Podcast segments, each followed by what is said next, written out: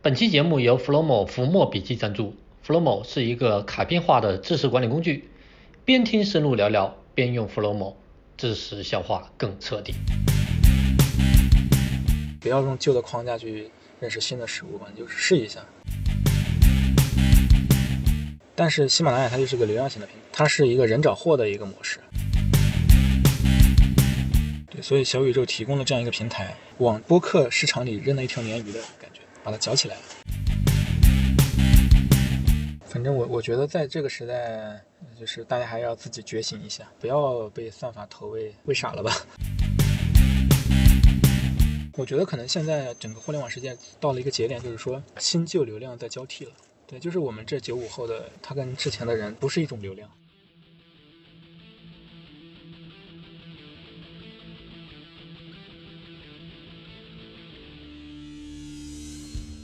大家好，这是深入聊聊的第十八期了。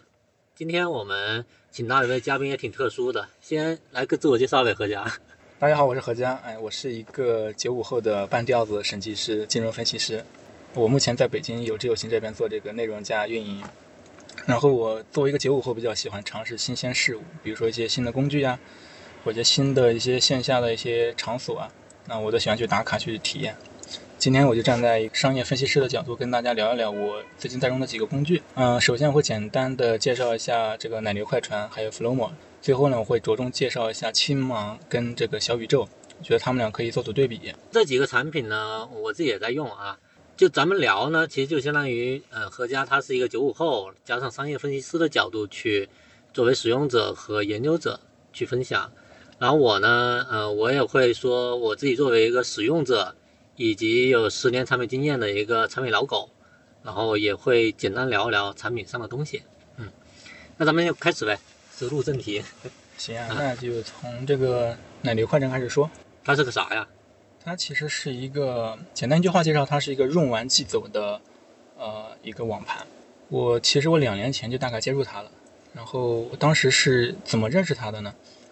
呃，你应该知道 B 站有个 UP 主叫回形针 Paperclip，对他当时给梦岩做了一个视频叫“为什么你炒股不赚钱”。对，其实当时望月给他提供了一个数据，就是那个三段论神图的数据。对，然后他就是运用了之后呢，他就把那个视频发过来给我们看，让我们检查一下这个用的对不对。因为当时我就发现他扔过来这个链接，我点击一下载就特别快，视频有一点几个 G，但是我很快就下完了，可能一分钟不到。那我就就觉得特别爽，后来我就研究一下这个这个网站吧，嗯我觉得它有三点特别吸引我。第一点就是说，它的网页上只有一张图，那个图就是特别有设计感、创造力。嗯，可能是什么涂鸦呀，也可能是什么设计的海报，或者是一些比较抽象的概念图。嗯，然后中心就只有一个输入框，这个框你就是可以上传或下载。嗯，没有什么操作操作指南，反正就是两个按钮，嗯就很简单。然后第二点就是说，它这个图片是可以轮播的，轮播就是不停的滚动。什么图片就是它网页的图片，网页的背景图。啊？就刚说不是有很很创造力的背景图啊啊啊吗？对。然后你点进去，你会发现它其实每一张图片后面都有一个故事。这个图片的创作者是谁？他为什么创作这个图片？他是干嘛的？他想做什么事儿？嗯那么这个主理人他会写一段字，放在这个图片背后，你可以去了解他。嗯，这是当时第二点让我比较印象深刻的。第三点就是说我特别爽，就是他就是用完即走的。对方发给我一个链接，我不去下载 app，我只要网页端打开，我三十秒就可以下载一个几个 G 的视频。对，然后我自己上传其实也特别快。我发现它是不限速的，就是你本地的网速有多快，你下载上传就有多快，嗯这特别爽，而且是免费的。嗯对，它是两个 G 以下免费。然后当时我后来印象特别深刻，就是嗯，这个东西很爽，下次继续用。第二点就是为什么它这么酷？反正我我觉得大家可以回去搜一下，就是奶牛快传，它为什么这么酷呢？我就想后来想一想，因为这可能这这个是我猜的啊，就是它作为一个有这种十倍级改进的一个技术，对吧？嗯是，就是从它的一个传播速度、分发速度来说，肯定有十倍级改进的。那它怎么去找到它的种子用户呢？所以它就是从广告行业开始，因为广告行业可能你做一些创意的短片呀、你需要传播一些视频素材，对吧？然后你用这个工具，你就会提高你的效率。对不管对上传来说、下载来说都特别快。嗯、然后这群人特别酷，他们会把自己的一些想法展示在这个平台上。嗯于是这里形成了一个社区，它会永远吸引一些有想法、有创造力的，而且对这个奶牛快船特别有需求的一类人。那我没太理解是，它其实就是个用完即走的工具，它是怎么在工具上面衍生出一个社区？嗯，比如说它的网页，它展示那些东西就是就是它用户主动提供的，因为当你这个网页有一定的流量以后，而且是可能说调性比较相相符吧，啊，对，它就是一开始是从广告行业开始的嘛，大家是同行对吧？我相互相互这种一种自我介绍，你可以了解我对吧？大家都很愿意去主动发一些信息上去，啊，其实可能是早期它就拉了一个种子群，对类似于的，对然后大家在里面就是可以基于这个产品对使用的心得啊，以及间接的衍生出他们叫交流对行业里面一些东西。对，嗯那后面其实还有一些，比如说独立歌手呀，对吧嗯或者是呃小视频的导演什么那种，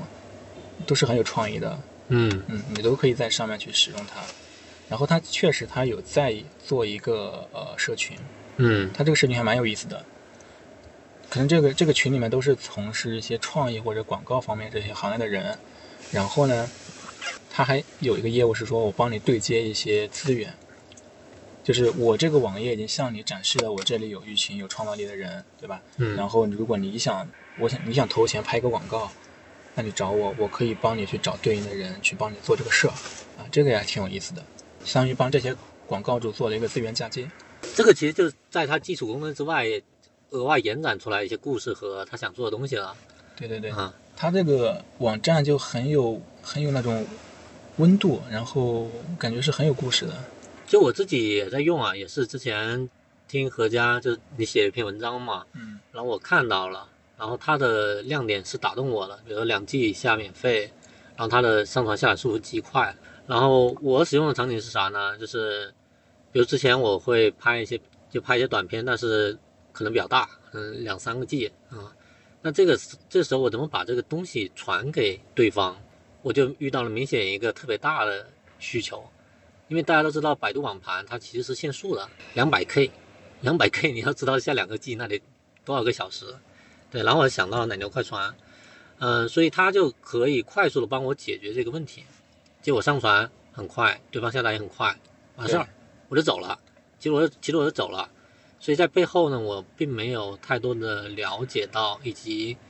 不会触达到它背后的那些东西，它的故事啊，它想做的社区啊，嗯，资源的嫁接啊，就这些事情我是也其实也不关心，但但因为我是一个商业分析师嘛，对吧？嗯对对对对。它能够吸引我的注意，我觉得是值得去研究一下的，就对是多多挖一挖。对你讲这个事，我确实之前就没有想过。对对对嗯，相当后后来我还看了一下，就是它其实一一家成都的公司，但是它背后用的一个呃云的技术，它是上海的一家公司，嗯叫七流云。嗯七流云，我简单的搜了一下，就是可能在业界还是有一定年份的，比较做的比较老的，比较比较好的。但是像在中国来说，云市场其实基本上几大巨头嘛，但是七流云它开辟了一块自己的天地，虽然也不是说市场份额多么大吧，但是做的确实呃口碑还是不错的。七流云它就是呃在这个介质的存储和这个分发上做了一些创新，就是它它就像这个奶牛快餐一样，它就速度就特别快，对，速度特别快。所以它有一些 to B 的一些小小客户、中小企业。我之前我还在那个经纬经纬中国这个公众号上，我看到它，就说这个经纬中国它 A 轮就领投了这个呃七流云。当然后来又是有一段故事是说这个阿里云又投了十个亿，所以啊、呃我就不太好说这个它未来结局怎么样吧。我不知道坚果云你用过没有？没有。坚果云其实也蛮蛮蛮好玩的。嗯嗯，就是，但它可能就是速度会慢一点，但是它作为一个百度网盘的替代品来说是非常不错的，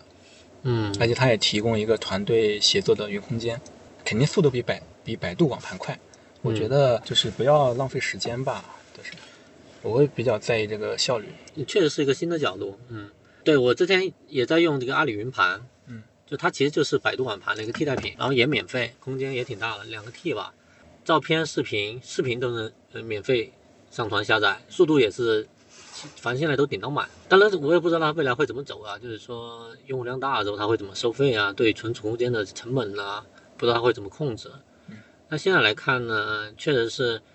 如果百度网盘一直这么作恶，大家体验很不好，它终究是会，要不就逼自己改进，要不别人就会来掀它桌子。我觉得百度网盘还蛮难改进的，嗯就是因为这个网盘生意它的呃这个商业模式的设计决定了它很难盈利，对是，所以你得收一个订阅费，啊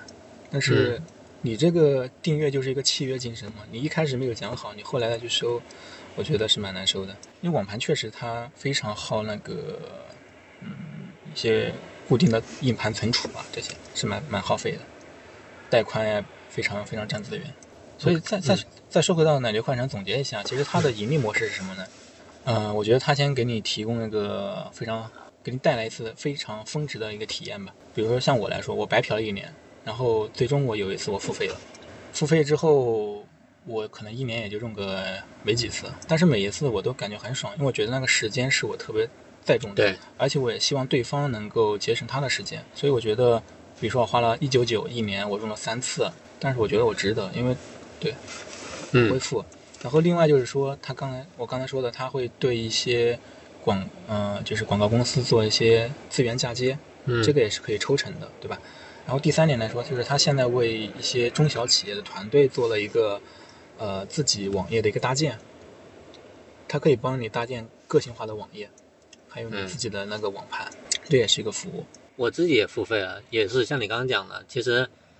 我如果知道它两 G 以下，我白嫖的时候很爽。对，那它设了个两 G 的门槛，一旦我超过两 G 的东西，我要传播的时候，我一定是首先想到它。嗯，啊，然后这个时候那就是看怎么选嘛，你是百度网盘几十 K、两百 K，还是说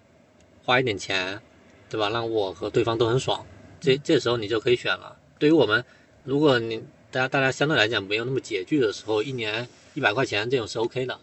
OK，聊差不多，下一个我觉得可以下一个了，下一个是什么呢？聊一下 Flowmo。好，嗯 f l o m o 是最近比较火的一个一个工具吧。嗯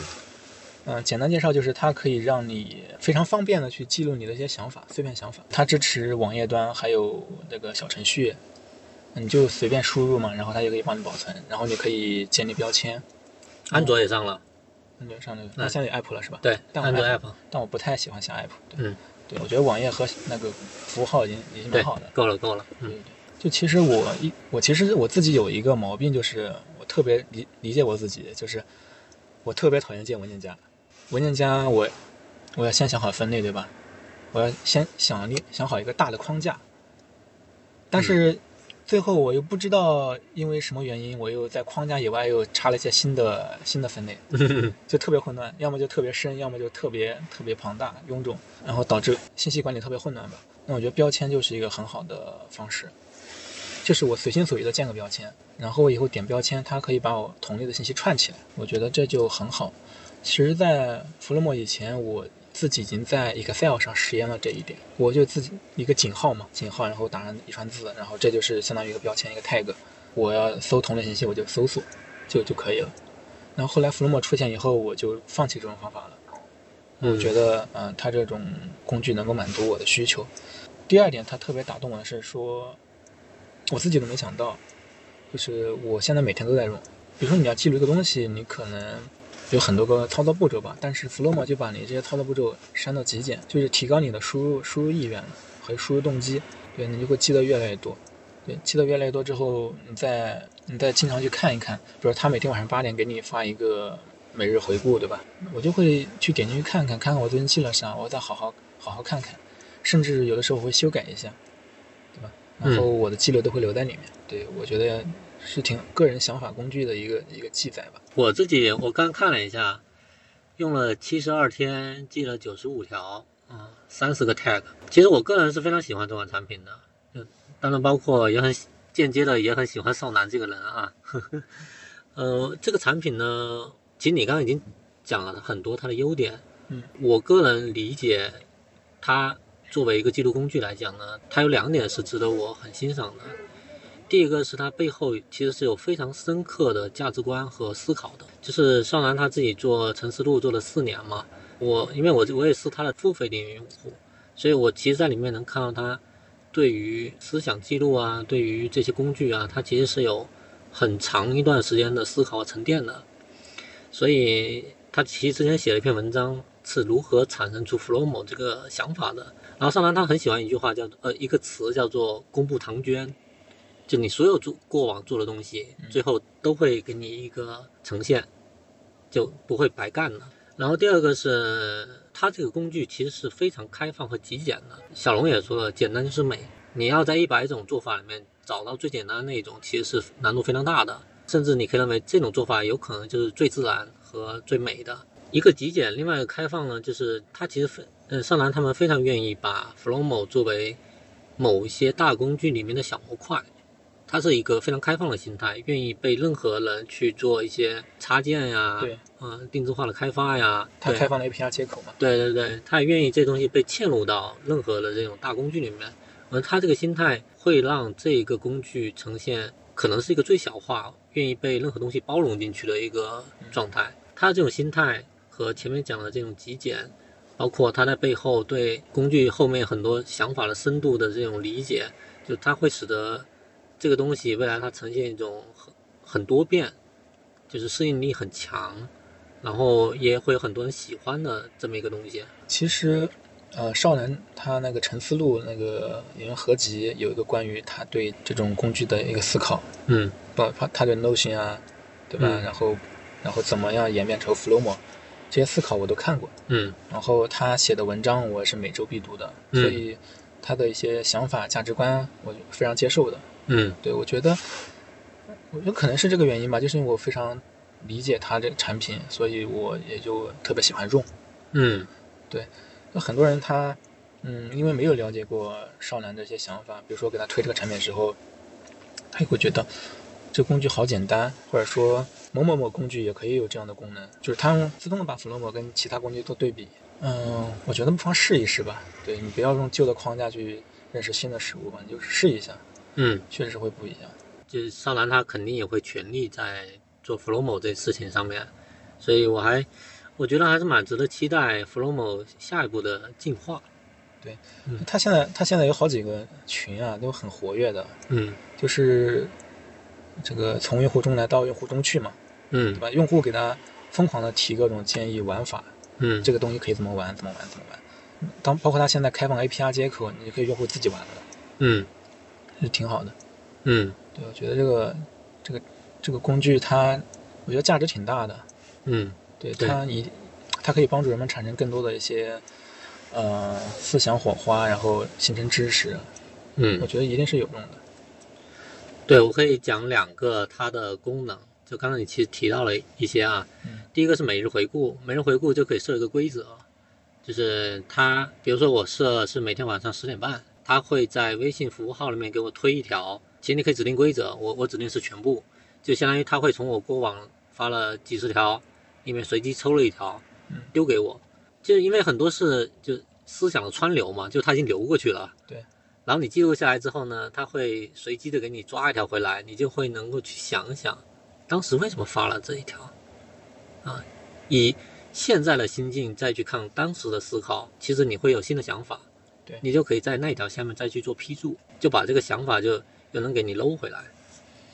然后第二个是随机漫步，解释的文字是这样讲的：就这些标签未曾记录，却隐藏在文本之后。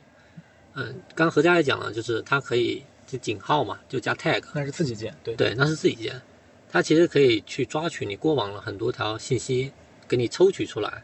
比如说，我这里我记得九十七条之后就有有有一些标签，嗯、比如思维、内容、时间、商业、效率、角度，就我点击每一个，它都会给我再展开。我在原先的内容里面提到了这个词，川流流过去之后呢，它可以帮自动帮你去从里面抓取你自己都没有意识到的一些关键词，啊，它来帮你组织起来、聚合起来看，就可能会有一些新的思考，啊，我觉得这个功能也是很有意思的。然后确实也支持大家白白嫖，啊，然后如果觉得好用，像刚刚我讲的每日回顾，还有随机漫步是 Pro 版，Pro 版对 Pro 版背后还有一个小故事是，其实是付费的，就一年是九十九，但是呢，它下面加了个标注，加了一个提示，是说教育版四十九元一年，功能版和 Pro 一样，供学生和教师选择。我们不审核身份，如果你手头拮据，也可以选此，因为我们都经历过贫穷。就其实这句话是非常有嗯人文色彩在里面的。我其实可以花九十九买一年，如果我选择想便宜一点，我也可以偷偷的花四十九。就他的这个抉择，我记得后来青芒也采用了，并且向呃弗罗姆致敬。它其实这个产品背后是有一些很有意思的人文价值在里面的啊，我觉得这个是也挺让人就感到欣慰的。刚你说的想法的川流，其实是他之前的一个一个开屏的一个展示嘛。嗯 Flomo 其实它 F L O M O 它等于 flow 加 mimo 两个两个英文单词的一个呃拼起来的一个样子，它就是流动的想法，嗯，流动的备忘录。这个产品虽然很简单，但背后的一些思考真的不简单，就像微信一样，张小龙背后的思考太多了。对其实少年做 Flomo 他其实也是研究特别透彻，他把这个知识工具从从头到尾这个历史发展全部撸了一遍。嗯就放他的陈思录里。然后其实他他为什么要收费？其实他之前有有机会来有这个行，他做了一次分享，他说其实收费是为了给给他自己和使用者之间建立一个契约，这是一个契约精神。嗯对他倒不是说为了赚钱，比如说他刚刚也说了嘛，你可以选择对吧？呃，嗯零元不充会员，而且你如果你邀请好友，你达到呃好像十个人以上吧，你也可以免费赠送一年的会员。嗯，它应该是每个人多少天有个上限。啊，有个上限对，嗯，反正他不是说为了赚钱，嗯他说我收了钱，我就我就应该为您好好提供服务嘛，我是一个契约精神，也蛮好的。我之之前看他好像也讲过，有人呃一次充了十年，嗯，然后呢也给他们讲，你们也可以不用着急，慢慢做啊，只要这东西一直在就好。就这个事情，产品和用户之间建立情感连接，我在之前得到我也有过印象，因为当时罗胖也分享，就说有些用户啊会一次往里充几万块钱，好像是听书吧，听书当时也是年会员，然后有些人就一下充十年之类的。这个事情呢，既让企业感动，然后呢，也像是刚才你讲的，用户和产品之间建立了一个长期的契约。嗯，他也是想，用户也在你这得到很多，他也想回馈给产品。对，所以他们会选择就是这种做法。接着往下，下下一趴就讲一下这个小宇宙和青盟吧。好，那我觉得我从小宇宙开始讲吧。啊嗯，因为刚刚上车看见苏博黄在听这个博客嘛，嗯那么先聊这一部分。其实我上小宇宙不久，就是有一次我朋友圈看到有人在分享，嗯那我当时还需要邀请码嘛，嗯我是被分享者那个情绪所感染，我觉得他好激动呀，嗯就是他分享这个时候，他特别激动，我就在想为什么激动？这个产品真的这么好吗？他是分享产品激动还是分享内容激动？分享产品，哦，对，嗯因为当时需要邀请码，嗯他分享到朋友圈，我看到了，嗯，然后我就用他的邀请码我下载了，下载之后我就我体验一下，我觉得是蛮好的，就是蛮清爽的。嗯对，因为我以前不听播客的，因为我对播客有一种固定的一个思维认知，就是我觉得它可能跟那个汽车上的那个电台差不多。嗯嗯嗯，其实最开始像喜马拉雅呀、荔枝呀这些平台已经很火了，但我也一直没有听过，因为我觉得我不太需要音频的一些内容，因为嗯我觉得阅读是阅读文字是最最快的，嗯就可能阅读比较多嘛，听音频太耗时间了，就对嗯就读字比较比较比较比较快。像我们看那个什么研报呀、招股说明书啊，一看就四五百页的，你怎么可能听音频？就是你训练出来了，你就是不断的去去对刷。对对，所以我对音频一开始没有需求的，但是我就这一次接触到小宇宙，我觉得音频内容它确实是有有一些市场的，嗯挺有意思的。我我觉得可以聊聊小宇宙它出生的一个背景。就我简单讲一下，我没研究啊。首先呢，原先你比如说像你讲的荔枝和喜马拉雅，它有嗯播客在于在喜马拉雅平台上呢，它其实是一个非常小的一个局部，因为喜马拉雅它想做的事情太多了，覆付费的节目，对吧？比如说以前逻辑思维也在上面放，就大量的内容，而且很多内容是偏娱乐化的。然后播客在里面呢，可能就就其实来讲，并不受到平台的重视。这在另外一个程度来讲呢，它也它也不是一款针对播客的产品，对，所以会使得整个平台的调性和产品功能上面来讲，并没有办法做到小宇宙这样的极简。那这种是平台型的产品。另外一个呢，像苹果的 Podcast，就是苹果播客这款产品呢，又太太太太太 old 了，可能是一零年到现在可能都没有怎么更新的，是连上面你对单集节目都没有办法评论。而且还是应该是英文的对吧？可能设计也不是符合中国人的一些习惯。嗯，他并没有真正花心思在上面打造的。所以其实，在小宇宙小宇宙出来的时候，应该是极客团队极客被下架嗯的期间做出来的。就同期他们做了很多产品。黄宏为啥听 Kiss 的他聊小宇宙呢？就 Kiss 他是小宇宙的产品负责人嘛，他自己之前也做一档播客叫《曼联时间》，就他是曼联球迷嘛，有可能这个产品就跟他原先的做的事情是有关联的。所以你可以认为他其实他也理解这个市场。然后从去年我接触到小宇宙之后呢，正好又赶上了播客行业的大爆发。我觉得可能是因为它真的，对，嗯，不不不不，嗯，这这里想有点多了。台湾台湾和大陆，你觉得哪个播客哪个市场去年的播客增长量是最大的？台湾和大陆对你可能没想到，台湾居然也是一个播客特别火爆的地方。就我我听说一个报告叫做，嗯、台湾地区去年新增播客三千档，嗯蛮多的。大陆去年也只增长了三千档，居然是一个平的状态。可能不能讲小宇宙它直接带火了整个播客行业，但对于播客在国内的孕育和孵化，它一定是起了很多的帮助的。嗯，对，嗯。然后极客团队呢，在运营和产品的细节追求上面，嗯、会间接的打造，就加上它是专注在播客这个领域的一款单独 APP。以上种种因素就导致了，嗯、小宇宙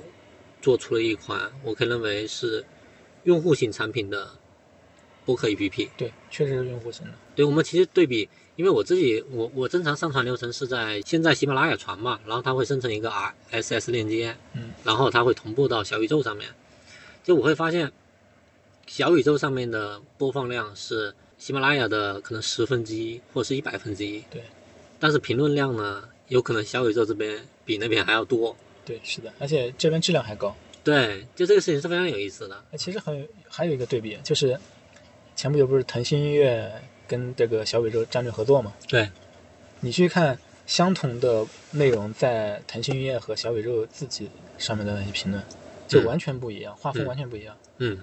因为腾讯那边呢，可能还是个流量平台，对就很多人他并不是播客的用户，他可能看到这种产品他就很懵逼，他发的一些评论都是质量比较差的。嗯，对，对，所以其实我自己个人是更愿意在小宇宙上面来运营和维护的。反正我看到和感受到的，更多主播也是更愿意在小宇宙上面。那我就从商业分析师的角度来讲一讲我对小宇宙的一些看法吧。嗯嗯对，我觉得就是，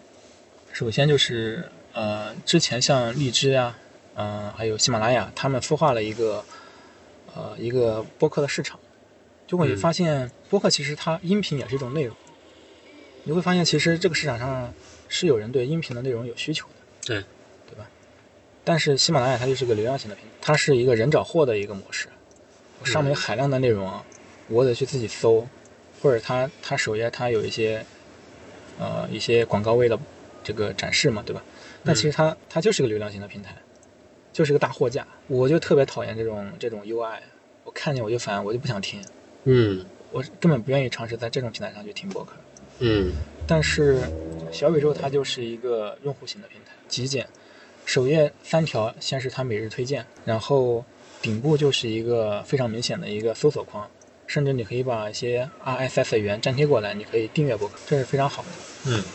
嗯，其实它为什么要推荐呢？就是其实，在中文世界里，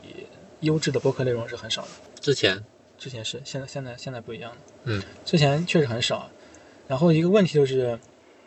没有一个聚合的平台。呃，用户甚至不知道哪里有好的博客，对吧？对是很难发现的。那小宇宙做了这样一个一个平台以后呢，它就是有编辑推去推荐，这就是一个获找人的一个模式了，推给你，你喜欢你就听，然后你就去 follow，对吧？可能现在说这个，因为播客爆发了一下，这个有的人不太满足每天三条了，他会要求说说你要给我更多的随机推荐吗？嗯那其实现在它 app 上它在每日三条推荐以后，它有一个一个转轮吧，对对那对个波你可以随机随机去找一条博客，对对，你去你就去试探你的兴趣到底是什么，我觉得这也挺好的。嗯嗯，对，我觉得可以聊几个他在产品上面做的很很有意思的点。就第一个是，首先他没有像你刚讲喜马拉雅那种呃人找货的逻辑，就给你首页叭叭推个可能恨不得几百上千条内容啊对，让你去找。他就是每天只推三条嗯，并且这个事情起码去年 基本是坚持了一整年。嗯嗯，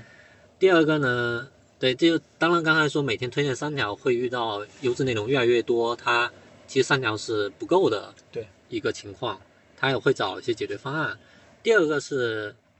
我在每一个播客的详情页，就你可以看到，这播客它会自己上传一个小 logo，正方形的，对，它的整个页面的颜色哎颜色，它是匹配的，对，它是会根据这个主播的 logo 来匹配的。对这个细节我也注意到，就很有意思。非常有意思。啊然后第三个呢是，它可以对，就是你听的这条声线去做点赞，对，然后你的评论呢也可以增加一个时间点，就打了个时间戳，嗯，比如说，嗯、我们俩现在聊讲可能是四十分钟，嗯，那其实我可以合家评论的时候，它可以打点说四十分钟这会儿已经开始聊小宇宙了。那用户在评论里面只要看到这个，他点击那个时间戳，就能自动的跳到四十分钟，对，开始听，对，对，这点是也是很有意思的啊。然后对这个其实是沿袭了他在极客上面做的非常多的产品上的这种小亮点，嗯，我觉得是特别有意思的，其实你说这个时间戳啊，嗯就是我有一个想法，就我当时看到它，我觉得它就是一个一维的 B 站弹幕，嗯，就是如果你看 B 站的话，呃，B 站它在视频下的那个进度条也会有一个一个波浪线，嗯高峰期就说明这里弹幕特别多，嗯就是一定是个精彩的片段。嗯，那你说点赞，点赞多，那这一段一定是非常精彩，对吧？它就能吸引我去去点这这一部分去听。哎对，然后另外你说那个根据时间出来评论，其实就是把 B 站二维的那种平面式的那个弹幕把它串成一条时间线了，啊，在这里是一维的，对吧？对对。然后你看到有一一条有意思的评论，你就你就会被吸引，你就会点这个时这个评论，它就会自动跳那个时间戳，嗯从那一点开始给你播放内容。嗯这就提高了你的一个收听的一个一个动机吧。嗯因为其实这个播客时间还蛮长的，一般都是三十分钟以上嘛。而且你如果没有这个时间戳，你可能真的就是成本很高，你不知道哪里才是才是那个重点。对，但时间戳确实解决了这个问题，它其实还另它外对一个用户非常友好。对另外一个在详情里面它也可以加， show notes 嘛，对对对，胸 e 里面也可以加，我我自己现在就会加，就是每个单集里面就加这个时间点，对，这嗯是上上传的时候。对，对，上传的时候加，就对它会自自己去，对，就一点就可以跳，很方便。刚刚我们讲到了，呃，讲到了就是说用户其实很难发现好的播客，嗯那么他用了一个嗯编辑推荐的模式，对吧？嗯去解决，然后现在加上一些随机推荐，嗯去满足你更多的需求，这是一点，就是如何发现播客内容。然后第二点，刚刚你也说补充，就说那时间戳，包括评论，对吧？那其实它的互动和传播是比较好的，它的评论有质量，评论数除上这个播放量，这个值是比其他平台要高的。嗯然后刚我也补充说，它的时间戳其实就是一个一维的 B 站弹幕。对，那那这这是第二点，就是说它的互动和传播是比较好的。第三点，之前说就是 Podcast 的嗯、呃操作其实不友好嘛。我嗯自己因为今今年这个梦岩给我送了我一个礼物，就是一个 iPad Pro。啊嗯，我其实对这种科技产品我没什么什么兴趣，但是我就拿来听播客，就发现它自带的 Podcast 就是我觉嗯得页面非常非常差。哼哼对，我觉得非常不不好用。所以我觉得这也是小宇宙的一个机会。这第三点就是中文播客，播客客户端做的很差劲的。然后第四个就是说这个消费频率的一个问题吧，消费效率的一个问题。因为播客一段时间很长嘛，三十分钟以上，我不知道重点在哪儿，但是时间戳可以解决我这个困惑。对，对，所以说小宇宙它就从这四点，它对用户就非常友好，就是在需求侧是非常友好的。我觉得它还解决了一个供给侧友好的一个一个一个问题。你像为什么视频比较火呢？因为拍视频其实非常简单，对吧？它比写文字要简单多了。嗯对你随手可以拍，嗯然后，嗯、其实录音频也不是特别难，对吧？对。像你，你可能你今天就能把把这个音频剪出来，并且上传，其实就非常简单啊，就是你可能都不需要写什么脚本，那比你写写文字就是简单多了。小嗯梁老师他就不想写文字，你跟他聊天唠嗑录视频，他倒是挺愿意的。嗯就是你这个生产的成本低了，你的生产动机就强了。嗯播客供给我觉得是不成问题的，但是优质的播客供给是比较稀缺的。对，所以小宇宙提供了这样一个平台，往播客市场里扔了一条鲶鱼的感觉，把它搅起来了。对，所以现在很多巨头也要进进来。我觉得播客其实粘性是蛮高的，是的，粘性蛮高的。音频给人的感觉就是它，它是一种嗯有真实的、真实有温度的，对对吧？比如我听南老师的音频，我就会分辨他的画面，或者我听一个不认识的人的音频，我会有那种画面感，比如说好像是几个人在坐着聊天一样。嗯对，然后因为真的很有温度嘛，然后就我经常听，它就有一种陪伴的感觉。对，陪伴你会建立信任。你嗯想你的，你每期的播客你有三五十分钟，我都听完了，嗯，对吧？你的数据你也看到了吧？看到了，，非常高。对完播率比我文章的完读率还要高。对啊，就是我愿意把你几十分钟的音频听完，我觉得非常信任你，非常喜欢你的。嗯那所以我觉得，不管是对于个人 IP，像对你的 IP，对于我们亲群成员的 IP 的宣传，包括对一些企业品牌，我觉得都是有帮助的。而且目前来说，播客它是一种内容的载体，你用它来打广告，我觉得它现在的成本还是比较低的。它现在嗯在整个广告投放市场，我觉得它它是被低估的。嗯，对，洼地，它比比公众号、比 B 站视频、比抖音、快手，它的投放成本都要低。嗯对，它现在还是一块宝地，我觉得。然后你像那个创业内幕，他采访的那些公司，因为本身这种呃跟投资有关的播客是很稀少的，那就他在这个投资圈，他就是广受欢迎啊。上过台的被被邀请过的公司，他在下一轮拿到融资就特别容易。对对对，是这是的，这是好像听他们说的，对对对，我也听到听了。丽丽说的，嗯对，就是一种信任嘛。嗯你你这个播客主和用户之间建立一种信任，嗯你也可以，呃，让你也可以给你介绍一些产品呀、对吧？你可以给产品带货，给嗯公司创始人带货，你提供个信任背书，因为信任值比较高嘛，嗯，所以觉得比较比较好带。是的，但可能还有一个问题是说，我觉得播客市场还是比较小众的，是确实比较小众。然后你商业化就会存在一些难题。嗯那现在可能做的比较好的是那个 JustPod，它旗下已经有十几档播客，像嗯什么、呃忽左忽右、备忘录、杯弓蛇影啊，这都是它旗下的。它可能是现在做这个播客 MCN 做的还不错的。你就接广告嘛，你这个播客，比如说一档播客，呃两到三个编辑，你搞几十档播客也就几十人，对吧？然后你养一个这种中中小团队，还是养得活的。对，但是你说做大，我觉得是还挺难的。对，现在是比较难的。但是确实觉得播客丰富了我的生活。嗯我刚说它是一种内容的载体，就是不管是视频或者公众号文章，你得看着手机屏幕啊，累啊。但是播客我就放在那边，我发呆的时候可以听，我在打扫家务的时候、做家务、打扫卫生我可以听，对吧？开车也可以听，嗯，就场景很多呀。那我们聊下一个。啊下一个就是青芒青芒杂志嘛，嗯青芒杂志我想想，我是哦，也是有一天在朋友圈我看到有人发那个邀请邀请码啊它它是口令邀请口令。嗯，对对对，中文的。我也是看到这个人就是特别兴奋的样子，哎，我也就好奇，我就下了。下了之后，我就还蛮有意思的。千梦杂志跟大家说一下，它是一个什么 app 呢？它会邀请一些 KOL 在上面去呃帮你筛选文章，然后呢，你你通过广场你可以订阅它的更新。这些 KOL 它可能是在他们自己圈子里有一定影响力的，呃，有来自科技圈的，有产有做播客的，反正各行各业吧。我觉得人很有意思嗯，但是阅读品味比较高的。嗯对，它可以帮你筛选这个这些内容。就是蓝老师他说那个呃规则网络的时候，他不讲嘛，就是如果说你一个节点越大，围绕你的小节点越多，你信息传播效率是最高的，对吧？嗯它叫叫聚集系数高，嗯传播效率快。那其实在，呃现在文章的世界里，就是文章太多了，我很难去发现好内容。微信会通过再看来解决这个问题。那其实青芒呢，就是通过 KOL 的推荐来解决这个这个问题，帮你发现好内容。呃，一方面，我自己然后我使用过一段，我还写了篇文章来讲讲这个青芒杂志的。其实我当时也不是讲青芒杂志，我是基于我自己的一些对阅读的呃思考，我写了是关于 RSS 订阅的。订阅当时为什么想写 RSS 订阅呢？是因为南老师他推荐了一个微博博主叫纯银嘛，嗯说纯银写的东西很好。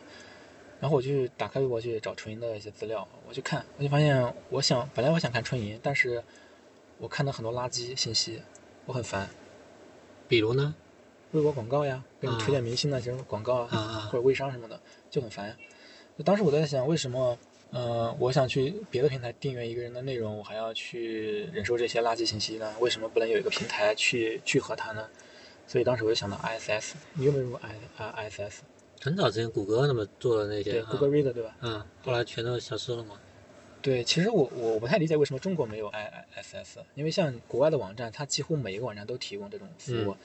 你不需要注册，你只要输一个邮箱，它就会自动帮你更新内容，帮你发的邮箱。像我什么订我订阅了什么，像霍华德马克思啊，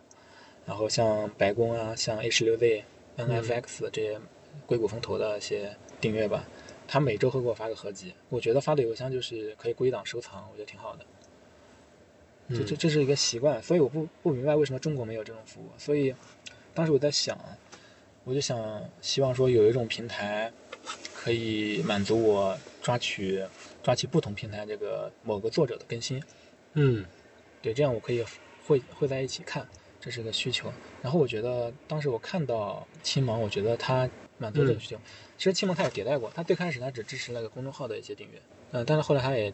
包它也支持订阅微博呀或者某一个网个人网站的更新，它都它都支持。你只要把链接复制到它那个搜索框里就可以嗯这个订阅。它叫它的口号叫 “mark 一切，订阅一切”嘛。对，我觉得这个功能是百分之五十的满足了我的需求。但是我希望呢，说订阅是比较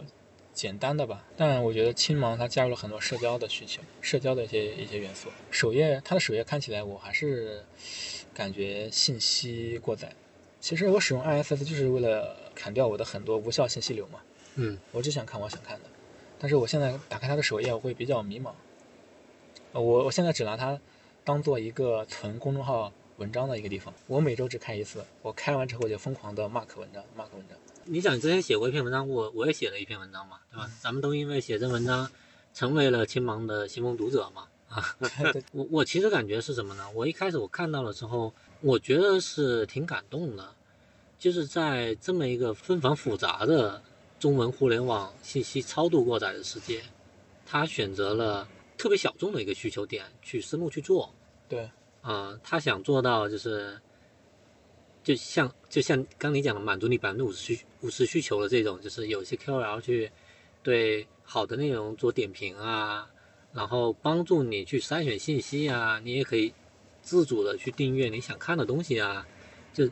包括他对一些公众号文章，他重新他有个就是重新排版的有功有个有个能，杂志模式嘛，杂志模式就是帮助你提高阅读体验。对它的阅读体验很好，然后对它可以针对公众号文章里的某一段划线对写评论，对你，可以可以跟别人互动。显示样式上面是要更对更美观一些的。对对对，嗯阅读体验是很好。嗯，当然他做到这些，我一开始我觉得是非常好的。由于我自己亲自重度的体验一段时间之后，我就发现它有几个特别明显的问题。嗯，首先第一个呢，阅读这件事情的产品替代选择是非常多的。比如说我在公众号我晚点 late post 给我推了一条文章，嗯，我看到了，我第一时间会马上就，如果我感兴趣，我马上就会在微信上面去看。对，呃，我不可能说我在微信上面看到推送，我再去打开青芒。就是因为因为微信是我打开频率最高的一个产品，是的，对，所以它首先在产品替代选择上面是有非常多竞品的。其次呢，像你刚刚讲的，首页其实就过载，它存在另外一个问题是讲，如果我打开青芒，我其实可能更多的就看两个东西，第一个是头条它的推荐，嗯，因为只有在头条推荐里面，才有更多的 KOL 能把他们的评论加进去。刚我们讲了，中文互联网的世界信息是超度过载的，然后呢，它的先锋读者又是极其有限的，嗯所以使得存在一个问题是，大量我想看到的文章是没有 KOL 去做深度评论的，嗯就是他对于我想看到对一些优质文章的各种各样的点评的时候，他少量的先锋读者和大量的内容之间，它是产生了一个供给很难完全匹配的一个一一个状态。这这是第一个问题。第二个问题是讲，包括刚才的订阅来讲呢，其实微信读书太难干，嗯，就甚至说在体验上面，它划线啊、嗯、收藏啊什么的，它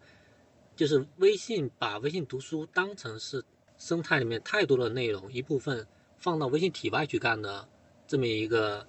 事情。嗯，所以包括八点零，微信八点零，它也是直接在文章的下面可以把那个文章转存到腾讯文档。对，对，它它是微信它本身就在做这这样的事情，使得呃青芒在微信生生态之外再去干这么一件事情，他们干的事情可能会有些是重的。对，嗯，以及它以及青芒这个事情呢，就青芒它想覆盖的内容品类太多了。我都蛮喜欢，我觉得我就喜欢它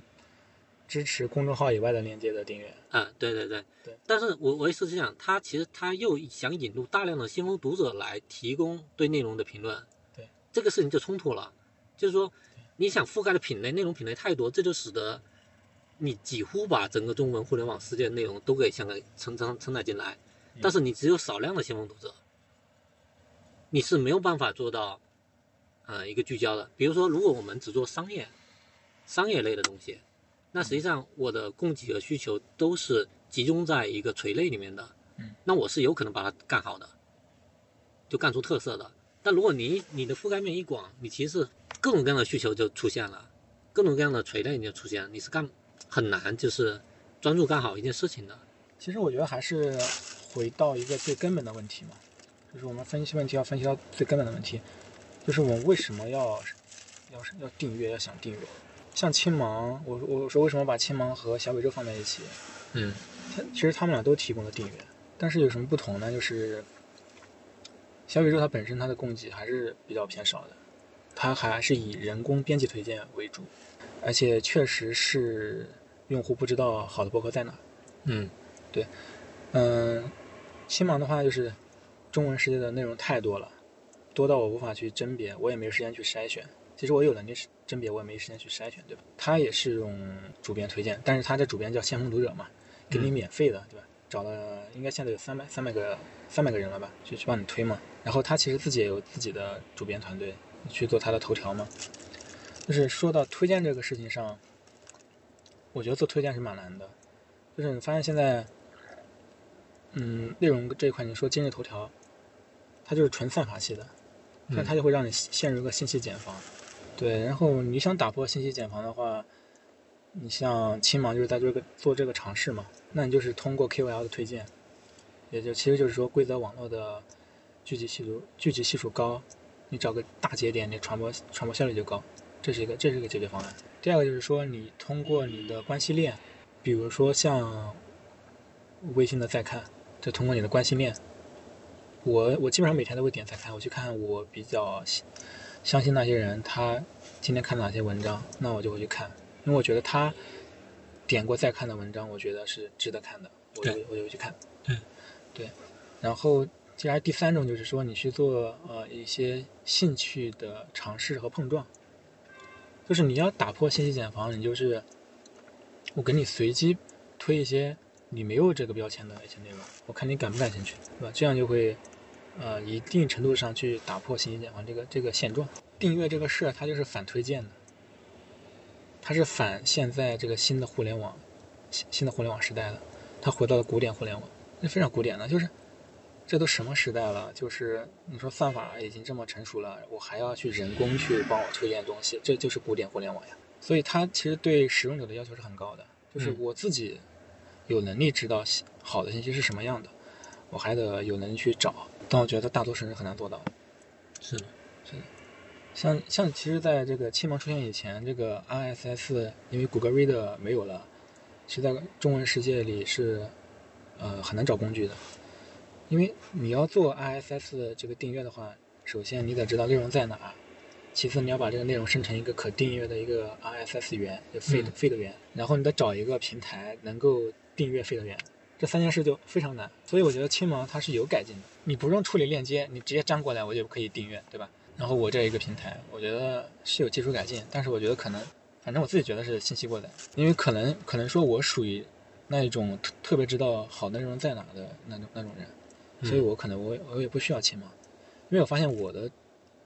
我公众号的订阅列表跟青芒的重合度还是蛮高的，就可能就像你说的，我直接可能在微信里就看了，然后我只是把青芒拿来一个去 mark 文章的地方，当然 mark 也有好处啊，我自己是个先锋读者，我经常 mark 这些文章，我也能涨粉丝。嗯，对，但我就不可能在里面去互动，为它生产内容。对，对，这件事情是，这件事情是我想讲的，它这个生态里面最有问题的一件事情。就你想啊，它首先它大量的信息源是供给，它的中间是想用编辑人工推荐加先锋读者来帮助用户去筛选，就是我关注先锋读者，比如我关注你，我就能看到你 mark 的文章，嗯，你加了点评，对吧？但是你想啊，这件事情对 KOL 的回报是什么？使得他有没有意愿为你这个平台来筛选内容，增加点评的供给。青芒对于 KOL 或者是新闻读者，就对于我的维护是几乎没有的，就是我跟这个平台很难产生一个情感上的连接。当然，利益回报呢就又更加间接嗯。所以这两个事情就综合来讲呢，我并没有特别强的意愿来帮助青芒做得更好。嗯对于他新闻读者，可能有一群是核心新闻读者，对比如他重点去维护的。那另外像我们这种，就他呃，就后面去找，他也并没有让我去真正加入他那个核心圈层，所以我们这批外围的新闻读者呢，跟他的平台的连接很弱，我也没有看到非常明确的利益上的回报，就使得我会游离在他的新闻读者之外。它有微信群吗？我不知道啊，我这嗯，我我是因为写 RSS 聚合阅读这篇文章，然后提到青芒，然后他们主编万户吧搜到我，然后加到我，然后就直接邀请我成为先先锋读者。然后我问他有没有群，反正我至今没有群，我就觉得确实像你说的，我觉得我我很游离，我跟他没有连接。这这就是我说他特别重要的一个关键点，他没做好。就他本来是非常依赖这些 KOL 的，但他没有去维系好这帮人。回过头来讲，如果我对青芒本身没有特别重度的一个需求，我没有花大量时间在上面去 mark 去评论，嗯那那就变成了关注我的人，就是我做了这些事情，我并没有帮助青芒真正的去为再下游的读者去筛选东西。嗯，就它中间这一层，你比如说，如果从规则规则网络来讲，中间这层它没做好，最底层它其实就更没做好了。它其实是想通过我们中间这一层来分更有效率的分发内容嘛。中间这层它没做好，那它的分发效率其实是很很差的。反正我我觉得在这个时代，就是大家还要自己觉醒一下，不要被算法投喂喂傻了吧。我觉得人们有主动性去探索内容，我觉得是是一件好事。这件事情真的是很有可能是说，为什么中文世界没有现在这个 RSS 订阅越来越少的原因。嗯，就现在绝大多数人就看头条，嗯抖音，对吧？嗯然后你包括张小龙最近讲这个视频号，未来他说这个机器推荐嗯，也应该会占到可能至少百分之八十九十的 VV 嘛。嗯，订阅这个事情可能就非常的反主流，对，就是反主流嘛，反互联网，古典主义。就大部分的人被机器推荐这个事情，被算法这个事情给牵着走了。然后你比如说像《产品陈思录》这样，在中文互联网世界，为什么它就是一个特别稀缺的一个精品内容呢？你反过来想，国外和国内这种现状的对比，你会觉得其实非常的有意思。就它的异常，我嗯，们就应该觉得它是一件很有意思的事情。这这一趴说差不多了，就稍微做一个小总结啊。像这个呃小宇宙啊，像极客啊，其实他们的用户都非常年轻。因为我我看了一个数据是说，小宇宙播客三十五岁以下的用户占了百分之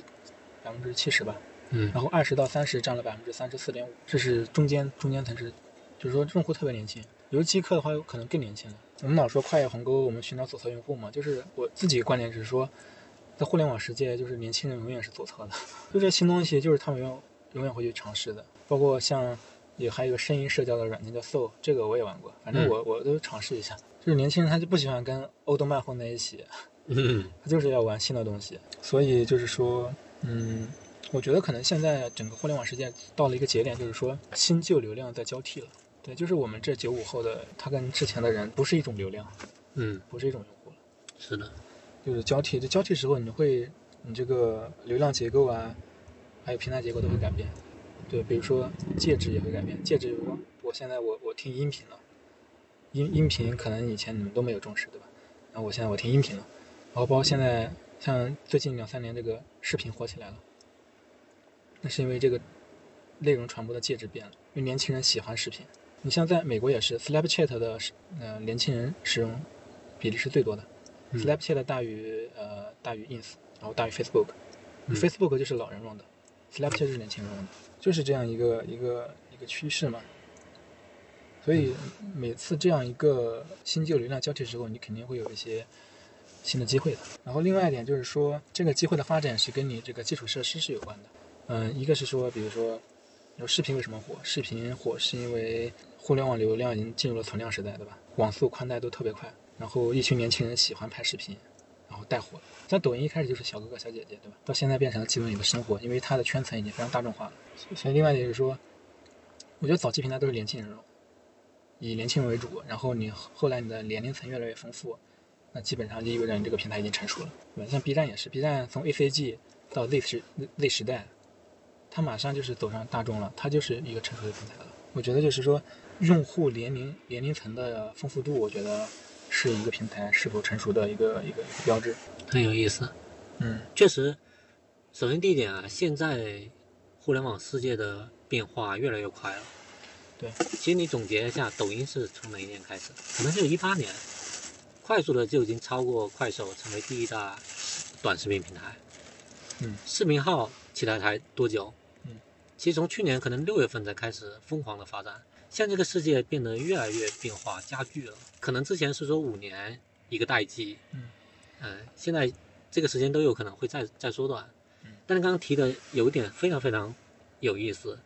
就是每一代人、每一代年轻人进入互联网，他就有可能改变很多东西。其嗯实不仅在互联网，像现在新消费，你会发现现在消费品跟以前也不一样了，什么三顿半呀，像小酌咖啡呀，嗯，呃，还有什么还有什么新的消费品？像现在花西子啊，花西子完美日记啊，嗯像什么这个呃泡泡玛特啊，美妆店上面的画眉美妆店，嗯画眉对吧？还有这个泡泡玛特啊，对，都是年轻人的东西。它不仅是互联网改变， ，miniso，嗯，不文仅是创，不仅是互联网，它对其实很多消费品它也在改变，对也对在对，换代中，是的，营销方式啊都跟以前不一样了。对对变化很大。嗯嗯，好，这个这一趴也差不多。对，我觉得差不多。今天是一个产品老狗和商业分析师一起聊了聊几款产品吧，对奶牛快船、Promo、小宇宙、亲们，金芒，合加了很多观点，对我还是有启发了，就是另外一个世界来看产品。那咱们今天就聊到这，好吧？好的，大家再见，嗯大家再见啊，拜拜。拜拜。 Hold up.